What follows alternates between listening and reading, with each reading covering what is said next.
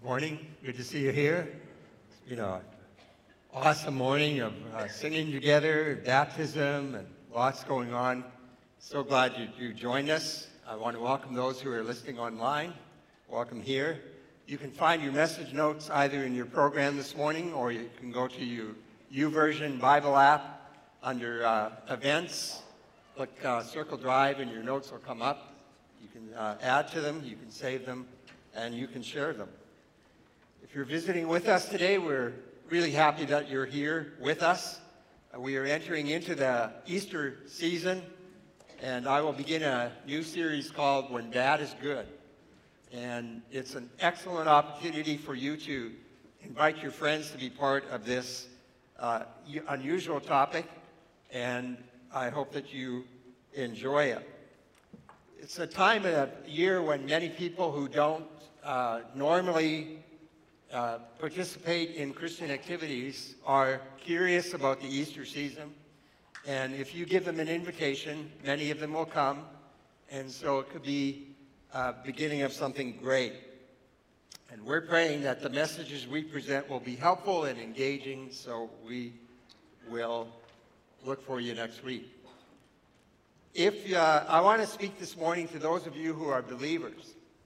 So if you're not a follower of Jesus, this may be helpful information for your future as to what spiritual growth entails. I hope you come back next week for the beginning of uh, a series of messages that I'm really excited to present. In talking to believers over the years, uh, many of you say, I want to grow deeper. I want to get to know Jesus Christ in a fuller way. In probing what that means, often there's a fuzziness as to what that encompasses, and but the expectation is that somehow they'll grow deeper by one hour on a sunny morning. So there's a lot of pressure on me to make sure that in one hour uh, you can get spiritually mature. And I, I just want to dispel some myths this morning about that. It's, it's like watching hockey night in Canada and expecting you'll be drafted into the NHL. Uh, for, for men, it's like having a one hour conversation with your wife about how we can have a better marriage and then ignoring her for the rest of the week. It just, trust me, it won't work, okay? Just so you know, we do have the marriage course if you are following that plan. Now, spiritual growth comes from active participation with Jesus and engaging with vibrant Christian people. It begins but with embracing an accurate understanding of spiritual maturity. And there are three key things about growing up in Jesus. A spiritually mature person is one who lives as if God is who he says he is and will do all that he has promised. That's critical to know. A spiritually mature person gets up every day and lives consistent with the knowledge that God, who is revealed in Scripture, is with us. Which means a spiritually mature person does what anyone would do if God was with us 24 7. And let me tell you, God is with you 24 7. He's always there, His eye is always on you, He's always with you, and He is for you. The myth that many Jesus followers believe, and this is a myth, you will be spiritually mature if you have a lot of biblical knowledge. And it's a myth. While there's an element of knowing the Bible, and it's critical and important, knowing alone does not make you spiritually mature. There are parts of the world in which they don't have a Bible in their own language, in their mother tongue, and yet they have come to know Christ in a meaningful and vibrant way and have become spiritually mature. Consider why I've presented these three ideas about spiritual maturity. A, a spiritually mature person is one who has big faith. one who has big faith.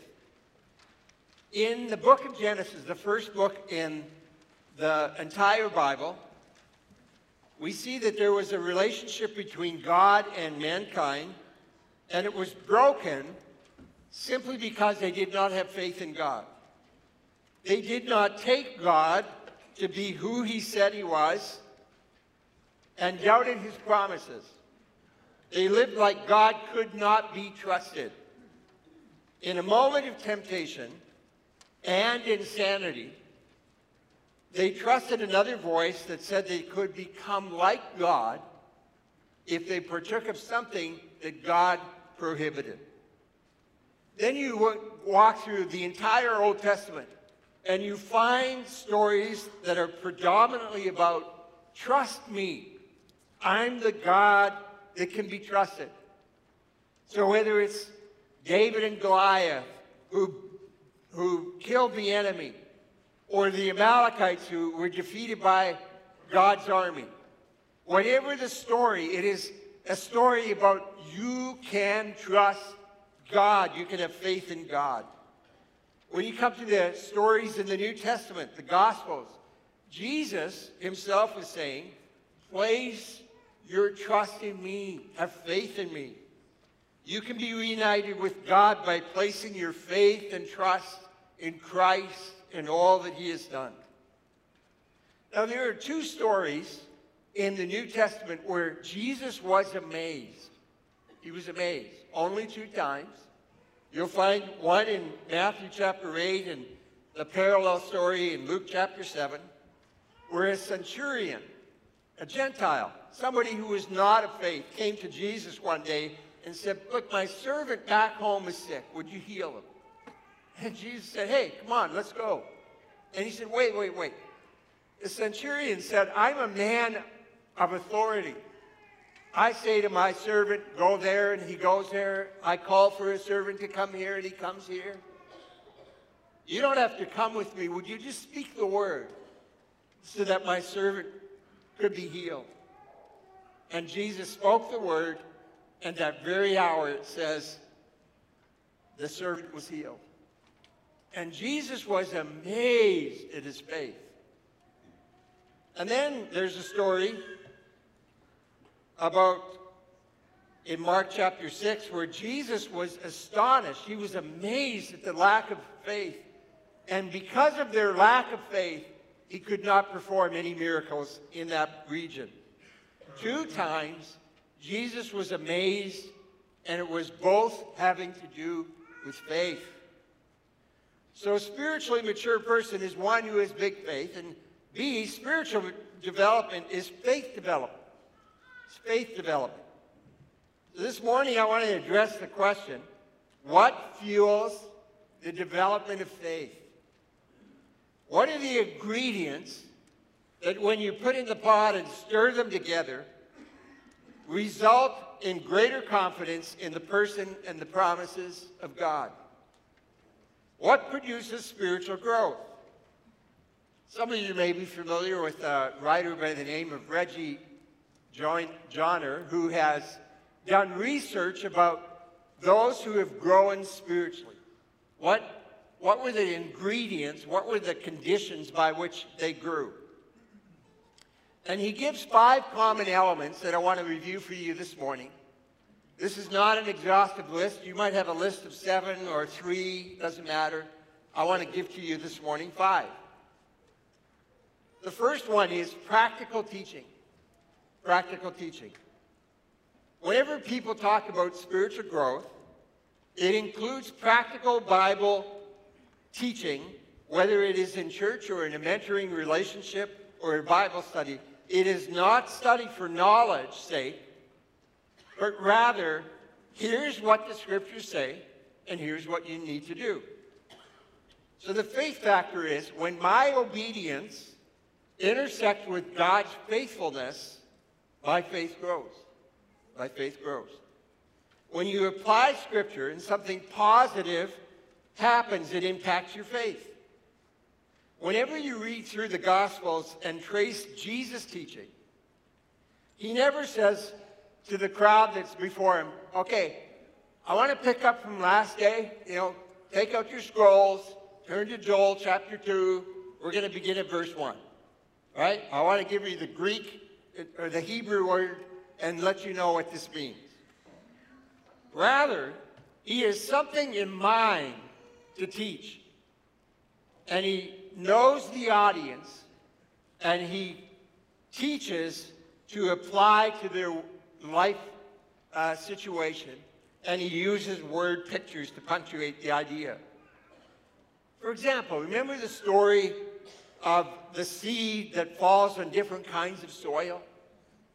The, the path and, you know, into the weeds and, and then onto good soil. And he uses that picture to punctuate the idea that the seed, your faith, is accentuated by the kind of condition your heart is in. So he uses this word picture. Then he, remember the story of the lost coin and the lost sheep and the lost son? He wanted to teach about how God pursues people in order to dispel the myth that God is someone who is aloof and, and waiting for people to mess up. But rather, God is like this father who, with open arms, who runs towards his son to call them back to himself. Every Sunday, your teaching team is attempting to have your faith intersect with the obedience. This best happens when we talk about real life from God's perspective. And then we end each week with saying, here's how you can apply what we've been teaching today. So the first ingredient is practical teaching. The second one is private disciplines. Private disciplines. People who discuss what contributed to their spiritual growth include stories about the first time they prayed or about a vibrant quiet time that they've had or how they began trusting God with their money the faith factor is when God speaks to us through the Bible reading or answered prayer or blesses our generosity, our faith is strengthened. This is why we return to topics like prayer or generosity or mission. And this is why we offer spiritual mentoring and Vantage Point or our Holy Spirit weekend. These environments focus not so much on knowledge, but rather application of what you already know. The focus is not telling you what to do and umpteen verses to back up the command, but rather we focus on the practice, on how to do your personal disciplines. Here's how you can do it. Let's experiment together. So we teach people how to read the Bible for, for application, how to meditate, how to listen to God's voice, how to pray, how to journal. These are the ingredients by which we grow when we develop our own personal disciplines. When I was uh, in the Middle East, I was talking with a team leader in a particular region, and he said, we've had many people come as international workers, and they don't survive. I said, what's the primary reason they don't survive? And he said, because they have never learned how to self-feed. They've relied on others spoon feeding them. And so when they get into this kind of environment, they cannot survive. Friends, you need to know how to survive so that God can call you anywhere he wants. Third ingredient is personal ministry. When you speak with those who have a vibrant faith and developed spiritual maturity, their story always includes serving others whether it's a mission trip or helping the disadvantaged. These serving opportunities often place us in environments that stretch us. That is the place where we learn to trust God and become dependent on the Holy Spirit to work in our life and through our service to others. We come to understand that we're not really serving other people, but as we serve others, we're actually serving our Heavenly Father. Even Jesus said, when you serve the least of these people, you're serving your Father in heaven. Jesus was constantly pushing his followers to trust God through serving others. He sent out the 12, and then he sent out the 72, and and they would come back and they'd say, Jesus, you know, this happened, and, you know, I'm not sure what we were doing. Can you explain this? Or we tried to, you know, cast out demons in this person and we weren't successful. Like, can you just help us understand? It is in the serving environments that push us towards growth. Here's the faith factor. Serving others forces us to consciously be dependent on God, and thus our faith is strengthened. Our faith is strengthened. This is why we encourage participation in a strategic service team. This is just not to meet our own needs so Circle can offer various kinds of ministry opportunities, but we encourage serving because of what it does to your faith development.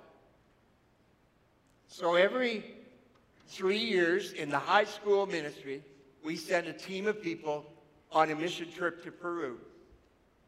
So once in your high school experience, you're able to serve in a different country. We have kids ministry volunteers and youth ministry volunteers.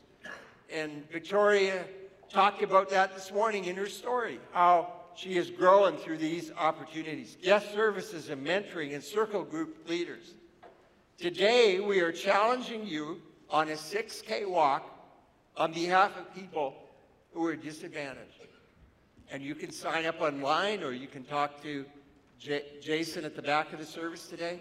These are opportunities in which you will actually strengthen your faith. And inside your program this morning is this insert on generosity. And you can sign up to serve uh, in the inner city at City Center on Easter Sunday. It's a great opportunity to intersect with another people group and strengthen your faith as you do it. So personal ministry. Fourth, pivotal circumstances. Pivotal, pivotal circumstances. In people's journeys of faith, they report something happened that pushed them towards faith. They will say things like, my parents divorced and I went to a new school and I felt alone and I had to trust God or I got sick, or lost my job, or had a tragedy, or there was a death in the family, or a financial reversal. And these pivotal, pivotal experiences push us towards faith in Christ. Even positive circumstances, like having a baby, or getting married, or moving to a new city because of a job promotion, push people towards considering faith. So here's the faith factor. Pivotal, pivotal circumstances test and therefore strengthen our confidence in God. Now here's the thing. Most pivotal circumstances that get people thinking about God are negative. Negative circumstances can destroy faith, but it is also the catalyst for spiritual growth. It forces us to trust God in circumstances to test our faith. Remember the story of Lazarus and how Lazarus got sick and the news reached Jesus. Jesus was in another town some kilometers away. And the disciples said, hey, hey, Jesus, your friend Lazarus is sick. Let's go. Let's go there so you can touch him and heal him. And Jesus said, ah, Let's have another cup of coffee. When they finished coffee, he said, hey, there's a restaurant down the road I want to I want to try. Hey, let's go there. And they delayed so Lazarus died. And Jesus then went because his his idea was he just didn't want to heal him. He wanted to bring him back from death. And this was a pivotal, pivotal circumstances, not only for Jesus and his disciples and followers, but for the religious leaders of the day. When that happened, they began to plot Jesus' death because his popularity was becoming too much. And without the death of Lazarus, there would be no Easter. So good came out of bad. When it comes to negative circumstances, the difference is often if we combine pivotal, pivotal circumstances with providential relationships. And that's the fifth one. People who help us navigate difficult circumstances and help us interpret life correctly within a biblical context. See, when people discuss their spiritual growth and what contributed to a vibrant spiritual maturity, it always includes other people. They will say things like, I didn't have a faith. I wasn't interested in God. And then I met somebody who invited me to church. Or I was in an environment where I met Christian people. And I saw that they were regular, ordinary, nice people. And I began to hang around them. And eventually I got interested in Christ. And I became a Jesus follower. Or I was golfing with someone. And I noticed he was just a regular guy. And one day he invited me into a Christian environment. And it changed my life. See, my own faith story includes a pivotal, pivotal person and a providential relationship. I was in a very religious church, all kinds of rules. The rules weren't working for me. Don't smoke, chew, run around with girls who do, that kind of thing. And my, my religious experience was all about the rules. And listen, I'm sure that the church would dispute that. They had other, I'm sure, good intentions. But for me, in my immaturity, that's the way I interpreted it. And I decided I was going to toss church and I was going to toss God and I was just going to go my own way. And one day, my uncle called me up, called me for lunch, and said, Look, why don't you come to the church I pastor? I'll introduce you to some guys and just hang out and just look at who Jesus is. Don't look at all the rules. Just look at who Jesus was. And I took his invitation, was introduced to a bunch of guys my age who were vibrant Christians. And in that context, I came to Christ. And if it weren't for that moment and it wasn't for that providential relationship, I wouldn't be standing here today. I was uh, golfing a few years ago. Actually, I wasn't golfing. When I golf, it's just a walk in the forest. But I was uh, driving the cart for my son and kind of his caddy for the day. And we were partnered up with uh, a father-in-law and a son-in-law it became evident that the, the father-in-law had faith. The son-in-law told me he was a scientist and he was a skeptic. So throughout the course, he was firing questions at me at the end of the game. He said, hey, why don't we go to the clubhouse and have a beer? And I said, okay. And I had a Coke, just for the record. And uh, they had beer lots of it. And uh, he began peppering me with questions. He said, listen, um, the, the Bible is full of contradictions. I said, bring it on, show me them. And so he gave me one or two, and I responded, and we had this long conversation. And then he gave me his email address, and we emailed back and forth, and I would point him to different things that he might want to consider and showed him the, the loopholes in his own thinking and the biases and, and that Christianity really did strengthen science and science Christianity. Uh, over a couple years of conversation, uh, this young man came to faith. And I would submit to you that was a providential relationship. And I want to say to you that we often don't know that we're in a providential relationship until we look back. We don't enter into a, a relationship and say, hey, this is going to be providential. We just enter into relationship. And by the way, if you have questions about faith, we love them here. And we're starting Alpha in a few weeks. And if you want to be part of Alpha, Alpha is an environment in which you can ask all the questions you have. And we have a meal together around a small, uh, it's kind of a small group around a table. And we can discuss the video that we see and ask the questions we have. But here's the faith factor. When we see God's faithfulness in someone else's life, it is easier to trust God with our own life. When we see faith in others, it's easier to trust God with our own life. We have all seen what happens to people who just get disconnected from faith. It, it reminds me of the old illustration of the logs and the fire and you take the log off the fire and you set it aside, and soon it begins to smolder, and eventually it just goes out.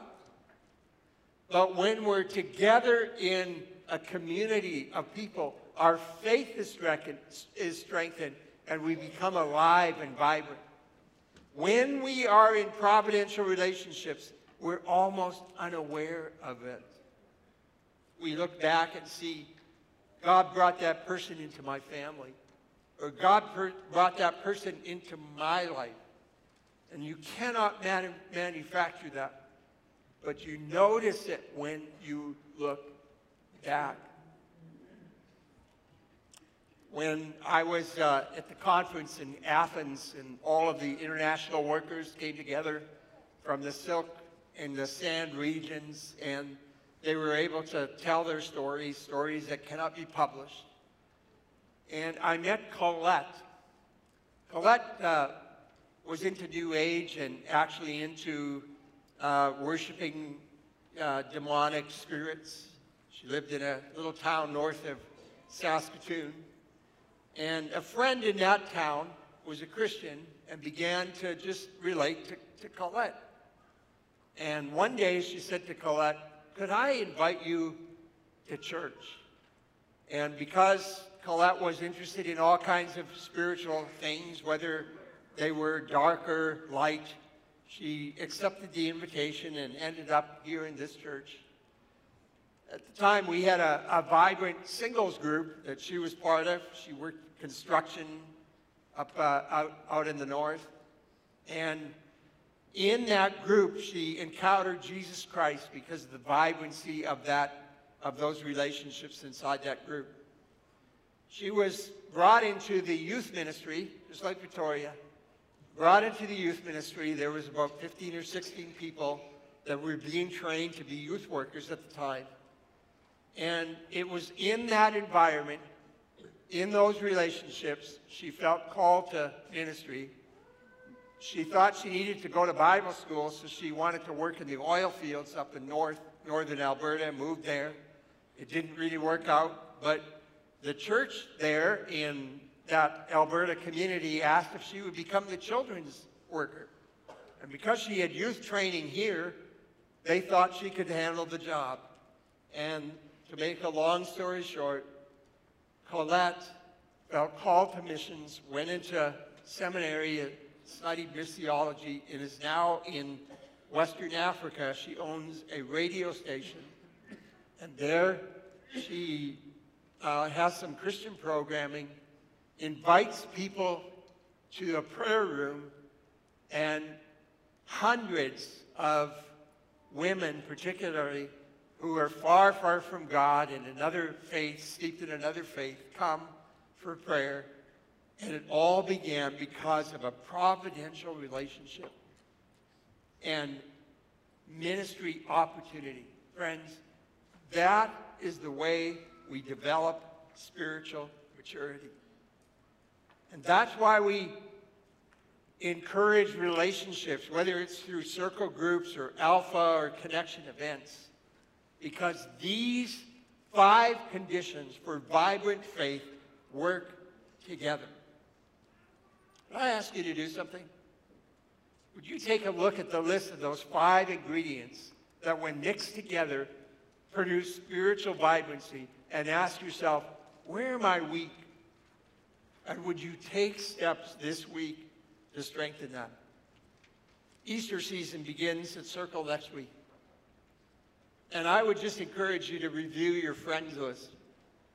I don't know when the last time it was when you said to your friend, I don't know if you know this about me, but I'm a Christian and I go to a, a church that I'm sure you would be interested in. Would you come with me this next Sunday? And if you would do that, you never know what will happen in the life of a person. It might be the beginning of something exciting and wild. Next Sunday we begin when bad is good, and you won't want to miss it. The good news at Circle is that we're a church that's growing, particularly with young families, and we're excited by that. Uh, if you were in the back room, some days it's a real tension.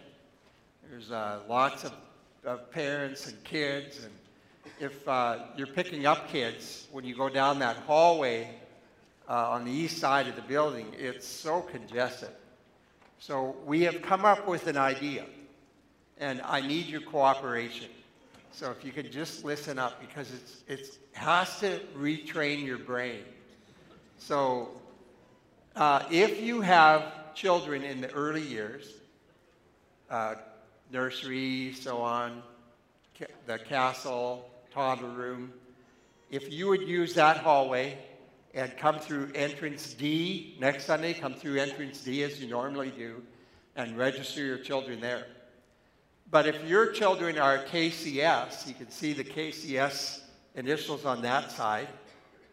If you would, uh, this morning, exit out that doorway, there will be people in the hallway directing you to where the KCS room is. It would relieve the congestion and make it a little easier for everybody. There's a check-in center on that side. We'll show you how to do that. So it, then next week when you come, if you would park on that side and come in in entrance A or B, and those who have early childhood uh, children, you can do what you normally do, come to entrance D. You Don't have to retrain your brain. But if you have children in kindergarten to grade five, please use that entrance. Now, here's the good news it's the same distance from here around that way as it is from here around that way. Just the design of the building, it was brilliant. So please, if you could help us, that would be great. All parents, KCS, go that way. All early childhood go that way. If you're a grandparent, you can just celebrate. So thank you very much for your cooperation. Would you stand? I hope you celebrate with Victoria in the back. Just congratulate her today for her step in baptism. And stop by and talk to Jason be part of the 6K walk. God bless you. Have a great week.